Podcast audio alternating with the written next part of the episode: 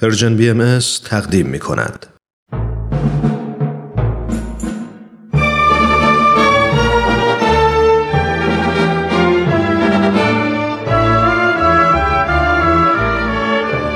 رادمردان جاوید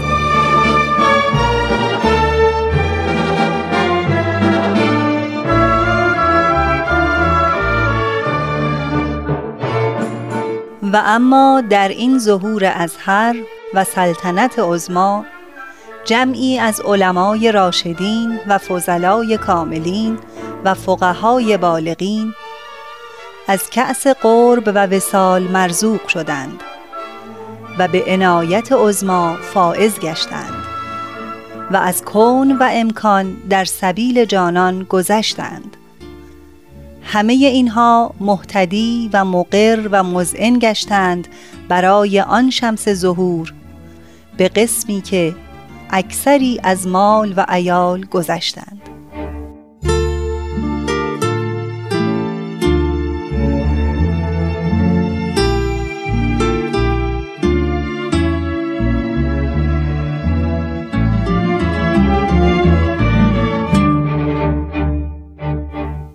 درود به همراهان عزیز رادیو پیام دوست. پس از یک هفته یک بار دیگر با برنامه رادمردان جاوید با شما هستم. شما دوستان عزیز به خاطر دارید که در این مجموعه شرح احوال شخصیت هایی بازگو می شود که هر کدام از آنها قبل از ایمان آوردن به آین بهایی از علما و فضلای زمان خود بودند. و مردمان بسیاری از عوام و خواص از دانش و راهنمایی آنان بهره می بردند. اما زمانی که ایمان آنان به آین جدید آشکار شد همه آن ارج و قرب و شکوه ظاهری زندگی را از دست دادند و برخی حتی جان خود را فدا کردند این فرزانگان از جان و مال و مقام خود گذشتند پیروان و مقلدین خود را از دست دادند و به جای حرمت و توجه دشنام و ناامنی و دربدری رو ترجیح دادند. آنها شکوه و جلال ظاهری را ترک کردند و به ظاهر ذلت و حقارت را به جان خریدند. دوستان عزیز در این سری برنامه شما از بخشی از تاریخ ناگفته و محجور سرزمین ما ایران و شخصیت های تاریخی آین بهایی آشنا می شوید. چند هفته است که با ملا حسین بشرویهی همراه هستیم.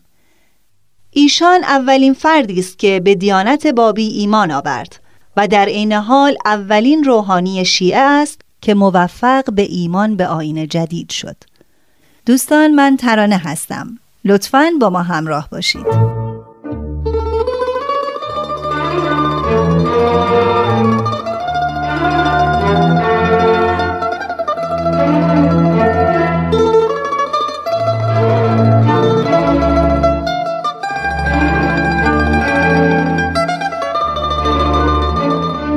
یارانم گفتم که جناب قدوس به زودی خواهند آمد. و شما باید نهایت احترام را درباره ایشان رعایت کنید. من کوچکترین بندگان ایشان هستم. هرچرا او بفرماید بدون تردید باید اطاعت کنید. اگر اطاعت نکنید یا اجرای فرمان او را به تأخیر اندازید برخلاف دیانت رفتار کرده اید. نباید در حضور او حاضر شوید مگر اینکه شما را احضار کند. به میل خود هیچ وقت رفتار نکنید. ببینید میل جناب قدوس چیست؟ همانطور رفتار کنید. برای بوسیدن دست و پای ایشان اقدام نکنید. زیرا قلب پاک و طاهر او این گونه رفتارها را دوست ندارد. باید با ایشان طوری رفتار کنید که اسباب سرفرازی من باشد. همه مطیع او باشید. هر کس از من سرپیچی کند و آنچه را من گفتم در ظاهر و باطن اجرا نکند به سختترین عذاب مبتلا خواهد شد. جناب قدوس در میان استقبال پرشور یاران قلعه وارد شد و مورد احترام فراوان قرار گرفت. پس از مدتی چند خطبه به ملا حسین داد و فرمود این خطبه ها را بگیر و برای یاران قرائت کن. خطبه اول مخصوص حضرت باب بود. خطبه دوم مخصوص حضرت بهاءالله و سومی درباره جناب طاهره قرة میرزا محمد فروغی برای نبیل تعریف کرده ما از ملا حسین سوال کردیم که در خطبه دوم اشاراتی درباره حضرت بهاءالله وجود دارد با اینکه ایشان در لباس اعیان هستند و لباس اهل علم ندارند. ملا حسین سوال ما را به حضور جناب قدوس عرض کرد.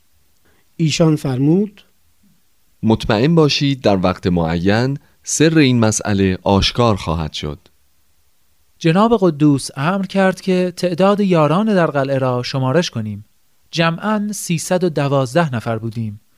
اما قبل از آنکه تعداد را به حضور ایشان عرض کنیم ناگهان جوانی با سرعت از طرف بارفروش نزد من آمد.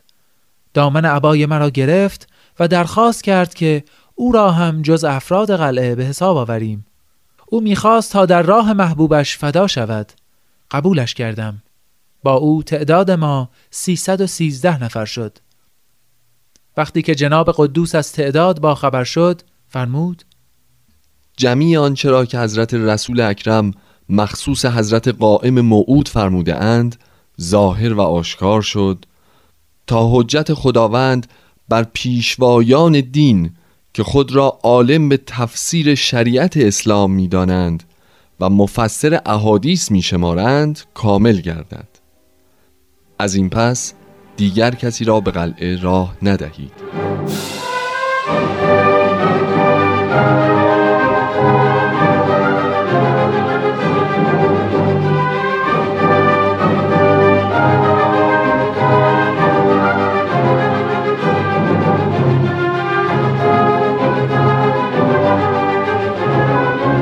این خبر دهان به دهان نقل شد تا به گوش سعید العلماء رسید. به شدت غضبناک شد هیچ کس نباید به قلعه نزدیک شود همه باید با ملا حسین قطع رابطه کنید او و همه یارانش کافر هستند ولی مردم به این حرفها توجه نمی کردند. بعضی در حد امکان به آنها یاری می رساندند. مشکلات برای یاران در قلعه به نوعی بود که گاهی برای به دست آوردن ضروریات زندگی دچار سختی می شدند. اما ناگهان از جایی که انتظار نمی رفت کمک می رسید. سعید العلماء براشفت و نامه ای به ناصر الدین شاه که تازه به تخت نشسته بود نوشت به این مضمون. اجتماع اصحاب در قلعه شیخ تبرسی سلطنت شاه و مملکت را تهدید می کند این بابی های بی مقدار رایت فتنه و آشوب برافراشتند. و بر انهدام بنیان سلطنت شما همت گماشته اند پیشرفت آنها به اندازه است که عده زیادی از دهات اطراف و مجاور قلعه به آنها پیوسته و در زل لوای آنها درآمدند آنها قسم یاد کرده اند که از روش آنان پیروی کنند. برای خود قلعه ای ساختند و خندقی کنده اند تا بتوانند به محاربه شما پردازند. و در مقابل قوای سلطنت مقاومت کنند. این فرقه چنان انادی دارند که همت گماشتند تاج پادشاهی را که از اجداد بزرگوار به شما رسیده از شما بگیرند و مقام بلند سلطنت را پست سازند. یقین بدانید که جز نابود ساختن پیروان این کیش مبغوز راه دیگری برای استحکام اساس سلطنت شما وجود ندارد. اگر به محو این طایفه قیام کنید مردم این مملکت عظمت شما را خاضع می شوند و احکام شما را اطاعت می کنند و تاج سلطنت شما با گوهر افتخار ابدی مزین گردد. ولی اگر در محو آنها کوتاهی شود و در برانداختن این کیش سهلنگاری شود یقین دارم و شما را تحذیر می کنم که به زودی روزی خواهد رسید و زمانی خواهد آمد که نه تنها مردم مازندران بلکه جمیع ایرانیان در سرتاسر سر مملکت در زل رایت آنان در خواهند آمد و به سلطنت شما و قوت و قدرت شما نظری نخواهند داشت.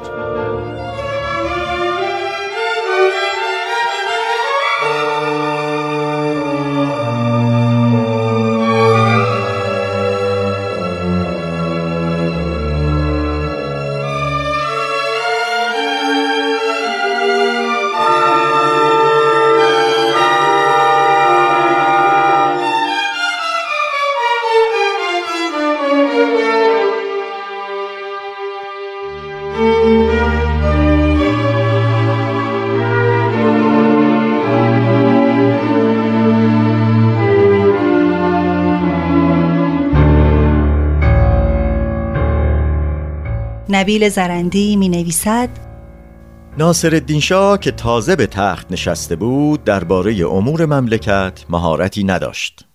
پس رفع این مشکل را به رؤسای لشکر مازندران که در حضورش بودند واگذار کرد و به آنها دستور داد که برای رفع این قائله آنچه را صلاح می‌دانند انجام دهند. حاجی مصطفی خان ترکمان گفت قربانت کردم من خودم در مازندران بودم. می‌دانم عده بابیان چقدر است و قدرت قوتشان چه اندازه. اینها جماعت اندکی هستند. تعدادشان از شماره انگشتان دست تجاوز نمی کند همه از اهل علم و طلاب ناتوان بینوایی هستند که ابدا قوه مقاومت با قوای مملکتی را ندارند.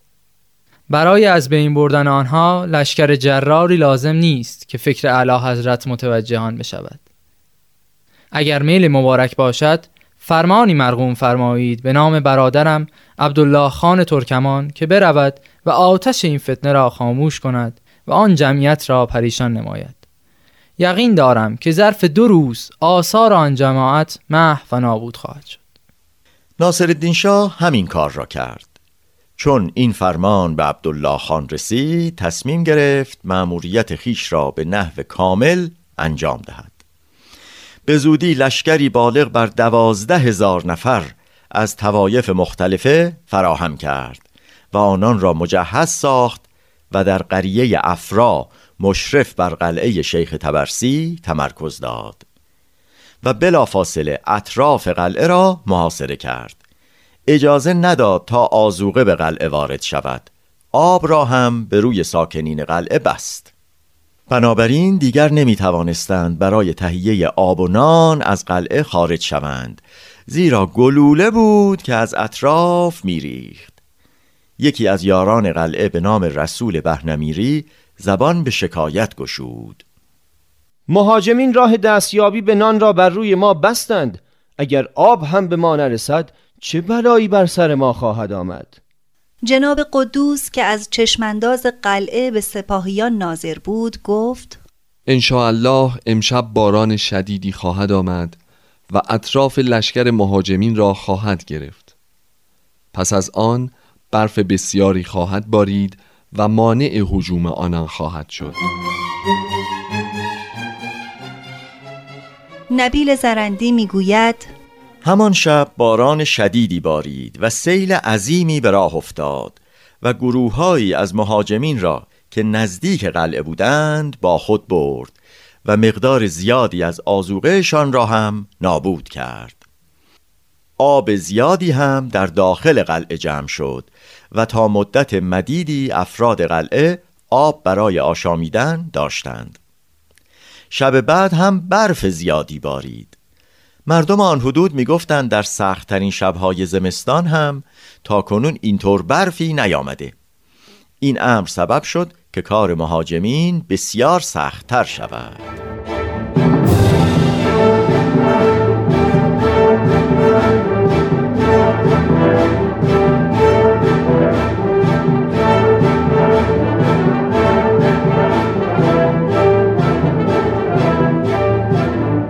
جناب قدوس تصمیم گرفت قبل از آنکه سپاهیان خود را برای حمله آماده کنند بر آنان بتازد. من و سه نفر دیگر سواره با او از در قلعه خارج شدیم. بقیه یاران هم یا صاحب الزمانگویان به دنبال ما روان شدند. فریاد آنان در وسط جنگل مازندران منعکس می شد مهاجمینی که در اطراف بودند از ترس پریشان شدند. آنچه را داشتند گذاشتند و فرار کردند. ما هم توانستیم تعدادی را اسیر کنیم. عبدالله خان ترکمان و دو نفر از رؤسای لشکرش حبیب الله افغانی و نورالله خان افغان به قتل رسیدند. به قلعه بازگشتیم. جناب قدوس به من فرمود ما دشمنان خود را شکست دادیم. لزومی ندارد آنها را دنبال کنیم. مقصود ما دفاع است. باید کوشش کنیم و به احیای نفوس بپردازیم. آنچه تا کنون واقع شد دلیل کافی است که قوه الهی هیچ وقت مغلوب نمی شود. ما جماعت کمی هستیم و خداوند به لطف خیش ما را بر این لشکر جرار و جنگ آزموده غالب فرمود. لازم است که به افراد بگویید از اموال مهاجمین به جز اسب و شمشیرشان به چیزهای دیگر اعتنا نکنند و دست به غارت نگشایند. پس از آن بنا به دستور جناب قدوس خندقی در اطراف قلعه حفر شد. بعد از 19 روز که حفر خندق به پایان رسید شهرت یافت که مهدی قلی میرزا با لشکری بسیار به طرف قلعه آمده. او ابتدا در شیرگاه اردو زد. بعد از چند روز به وسکس آمد و قاصدی به نزد من فرستاد. من از طرف شاه آمدم از شما بپرسم که چه مقصودی دارید. منظور شما چیست؟ به شاهزاده بگو ما هیچ منظوری نداریم. نه در خیال ارتقا به تخت سلطنت هستیم و نه در فکر ایجاد اختشاش در مملکت. ما فقط می‌گوییم قائم موعود ظاهر شده و حاضریم ادعای خود را با دلایل محکم و براهین قاطع ثابت کنیم. نماینده شاهزاده از صداقت بیان و استحکام دلایل ملا حسین به قدری متأثر شد که به گریه افتاد. به ملا حسین گفت ما باید چه کار کنیم؟ به شاهزاده بگو بهتر این است که امر کنند تا علمای ساری و بارفروش همه در اینجا حاضر شوند. تا ما صحت ادعای حضرت باب را با دلائل و براهین برای آنان ثابت کنیم. قرآن مجید بین ما و علما داوری کند. اگر ادعای خود را ثابت کردیم هرچه شاهزاده بفرماید حاضریم. اگر هم نتوانستیم صحت دعوت حضرت باب را ثابت کنیم هر طور بخواهد درباره ما حکم بفرماید.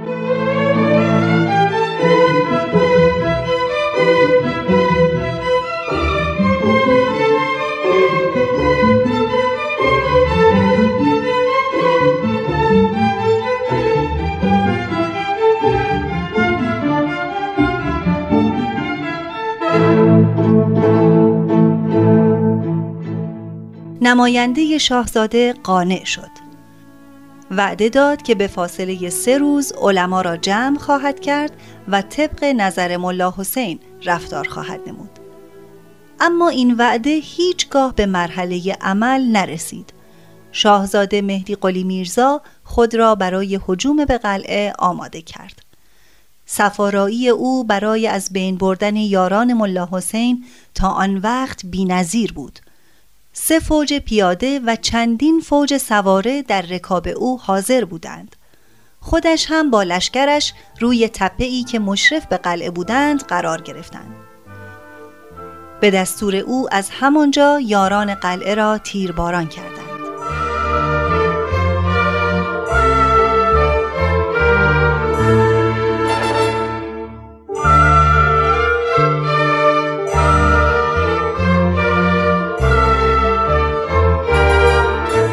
دوستان عزیز زمان برنامه این هفته هم به پایان رسید. هفته آینده آخرین بخش از شرح احوال ملا حسین بشرویعی ملقب به بابل باب را تقدیم شما خواهیم کرد. امیدواریم مثل همیشه با ما تماس بگیرید و درباره برنامه ما اظهار نظر کنید. تلفن 201 703 671 828 88 آماده دریافت نظرات شماست. تا برنامه بعد بدرود.